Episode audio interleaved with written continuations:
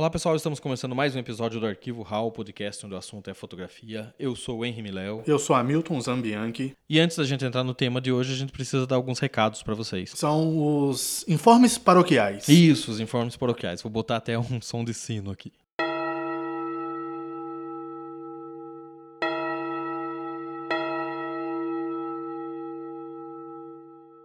O primeiro recado que a gente precisa dar é que a gente também está lá no YouTube agora. Tem muito fotógrafo que prefere botar uma playlist no YouTube enquanto está trabalhando no computador, ao invés de usar um web player de algum agregador de podcast. Então a gente facilitou para vocês. Nós estamos lá no YouTube também. O link está aqui na descrição desse episódio. É só seguir, curtir, se inscrever, acionar aquele sininho lá para saber quando entra o episódio novo. E nos escutar. E nos escutar também por lá. Aproveita, tem, mais, tem uns 20 episódios lá e vai escutando todos enquanto edita a foto. Sim, à medida que eles vão entrando nos agregadores de podcast, eles entram no mesmo momento lá no YouTube, então só vocês conferirem. E o segundo recado é. O segundo recado é que no mês de agosto a gente vai lançar o site do Arquivo RAW. Que é o mês da fotografia. Que é o mês da fotografia. Vai vir muitas novidades nesse site. A gente vai disponibilizar, além dos episódios do podcast, a gente vai disponibilizar conteúdo de texto, como novidades, como entrevistas com outros fotógrafos, tanto brasileiros quanto internacionais.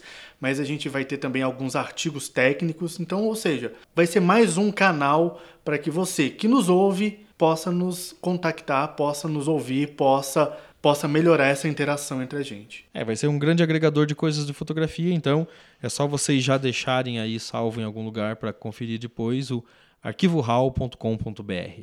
E o último recado é para vocês que participam mandando comentários e sugestões, que também façam isso por áudio, pode mandar lá pelo Instagram. Sim, dá para mandar áudio pelo Instagram que a gente vai, à medida do possível, botar aqui no ar. Então, a pergunta que você tem, o comentário, a crítica, a sugestão, vale tudo. Recados dados, vamos para o tema.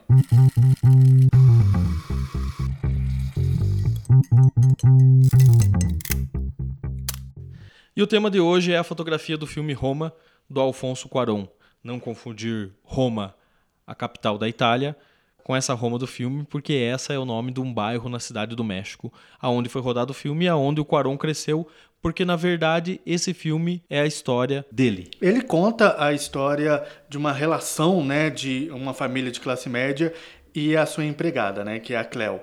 Então, e que é uma, muito costumeiro lá na década de 70, eu acho que não sei se ainda é hoje, mas era na década de 70, quando se passa o filme, era muito costumeiro. Que inclusive os descendentes indígenas era a maioria desses empregados, né? É, a boa parte dos empregados domésticos, inclusive moram com as famílias, fazem parte do cotidiano, são descendentes de indígenas e foi assim que o Cuarón cresceu. Ele cresceu amparado por toda essa estrutura familiar, depois de um divórcio e tudo mais, e é o que ele conta no filme. Mas a sacada da gente estar tá falando disso, que as pessoas podem estar perguntando por que, que eles estão falando de cinema se o podcast é sobre fotografia, é porque esse filme do Cuarón, na verdade, é um grande projeto fotográfico. O Quaron identificou uma história, que era uma história próxima a ele, o que quer dizer que você não precisa ir do outro lado do mundo para você contar uma história, basta, basta você encontrar algo próximo a você mesmo, às vezes a história está ali do teu lado. Então ele identificou essa história, ele fez toda uma pesquisa sobre como que era a estrutura social, política da época e como que era a relação dessas empregadas com as famílias, porque não era uma coisa só dele, além da pesquisa que ele teve que fazer para recriar cenários e tudo mais. Ele botou tudo isso num roteiro, que é algo que você precisa num projeto fotográfico, saber o que você vai fazer, quando você vai fazer e como você vai fazer. Que é um passo a passo né, do desenvolvimento de um projeto. Exatamente. Isso é básico. Ele, de, ele definiu a linguagem, que ele optou nesse caso pelo preto e branco, pelo um preto e branco que passa do tom mais escuro para o mais claro num degradê bem suave, que é justamente para dar uma sensação de uma foto antiga e isso ajuda a ativar a memória de quem está assistindo o filme. E que venhamos e convenhamos, o PB do filme é um PB lindíssimo, né? Lindíssimo. E por fim ele decidiu como que ele ia expor isso. Ele não quis montar uma exposição, ele não quis fazer um livro, ele fez um filme. Mas é um grande projeto fotográfico. E você consegue perceber isso que ao assistir o filme você pode dar um pause em qualquer cena que você vai ver um enquadramento fotográfico perfeito. Então toda cena do filme é uma foto. Você vai estar tá vendo um filme é como se você estivesse vendo um álbum fotográfico de duas horas e um minuto.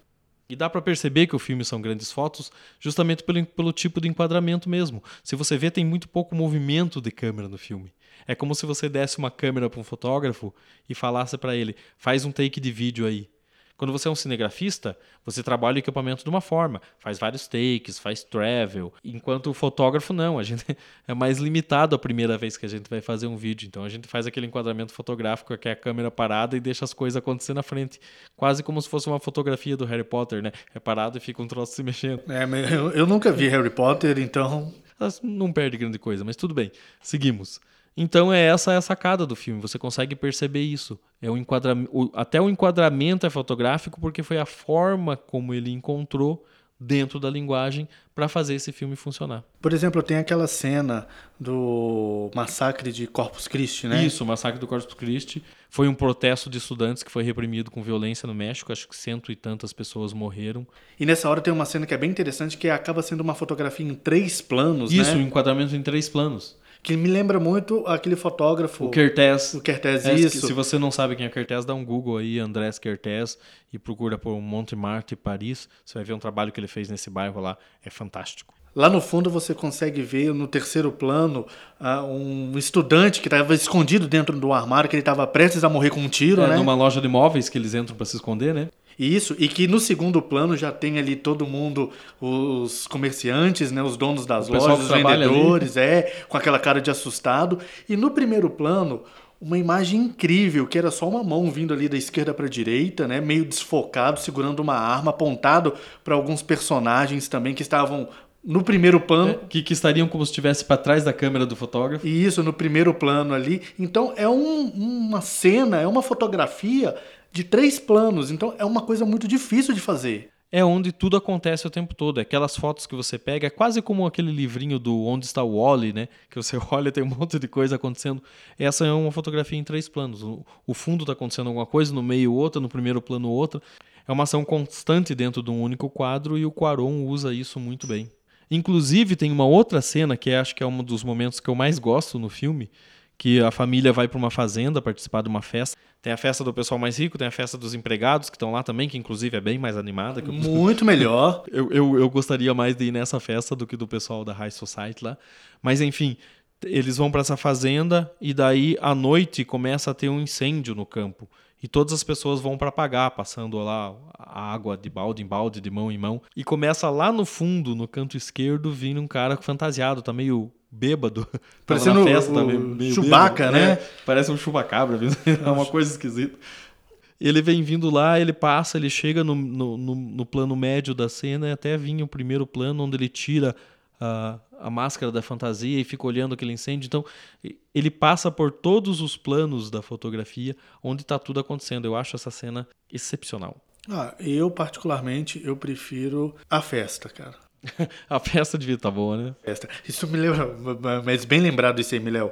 Essa, esse momento dessa festa que tem lá o, na casa, os granfinos lá estão tomando os seus drinks, todos, todos ali, todos engomados. Lá, emba lá embaixo, o rastapé, né? Lembra muito aquele filme o Titanic, né? Que tá todo mundo lá na primeira classe tomando, fumando charutos, etc. E lá embaixo tocando até evidências, no, no, né? É, no porão tá tocando até evidências. Então são várias cenas do filme que você consegue enxergar fotografias. Um momento em específico que me chamou bastante atenção e que eu já tinha ouvido falar e quando eu assisti o filme pela primeira vez, confirmou para mim era uma cena, uma das cenas mais icônicas que o Quaron ele trabalhou uma técnica simples que todo mundo aprende no início da fotografia, que é a regra dos terços, que é aquela cena em que a Cleo, que é a personagem principal do filme, ela entra no mar para buscar um dos filhos da patroa, né?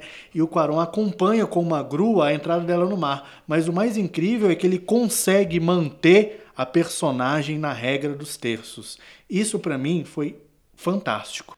Essa cena, inclusive, é uma das cenas usadas para divulgação do filme. Ela está no trailer, está ali nas imagens de divulgação que acompanharam os releases, porque é uma cena, na verdade, que ficou bem icônica, né? Inclusive, o cartaz do filme vem a, é a cena logo depois dessa, que estão todos na praia abraçados tal, que também é uma fotografia muito bonita. O legal do filme é você assistir com essa visão, procurando as fotografias dentro do filme, porque elas podem servir de referência para você. E se você parar e for mais fundo começar a perceber, você vai ver que tem histórias dentro dessa história. São pequenos capítulos dentro dessa grande história. Que é o que um projeto fotográfico tem, né? Ele tem vários dramas dentro de uma história num todo. Um projeto fotográfico é feito de pequenos dramas. Você não tem como contar uma história gigante, uma história grande, sem dividir ela em pequenas partes, até porque funciona melhor na hora de você apresentar isso, de você montar o teu roteiro do que você precisa fazer e de você conseguir identificar a história. Então, a estrutura de um projeto fotográfico funciona dentro de pequenas histórias que fazem uma história maior. E você consegue perceber isso no Roma. Você tem lá uh, o primeiro grande drama, que é a separação do casal, que acaba jogando toda a responsabilidade de manter a família unida nas costas da empregada. Você tem depois a gravidez da Cleo e o aborto, que são dramas consequentes. Você tem a relação dessa família com a estrutura social do México na época. Tudo isso forma a base do, da grande história que é a história do Roma. Mas a ideia é essa, isso é para ser um episódio curto mesmo, até mesmo porque a gente não quer dar um spoiler. Não que eu me importe em dar spoiler.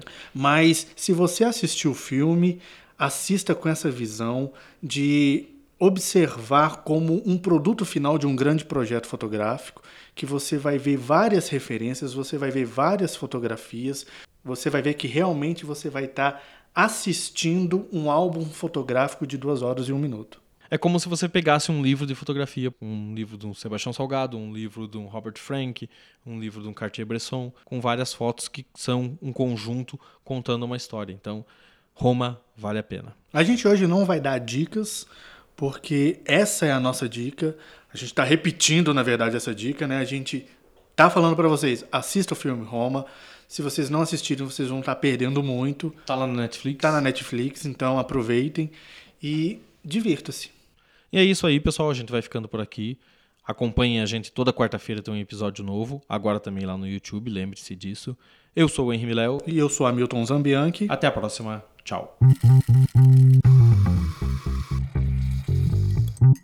うん。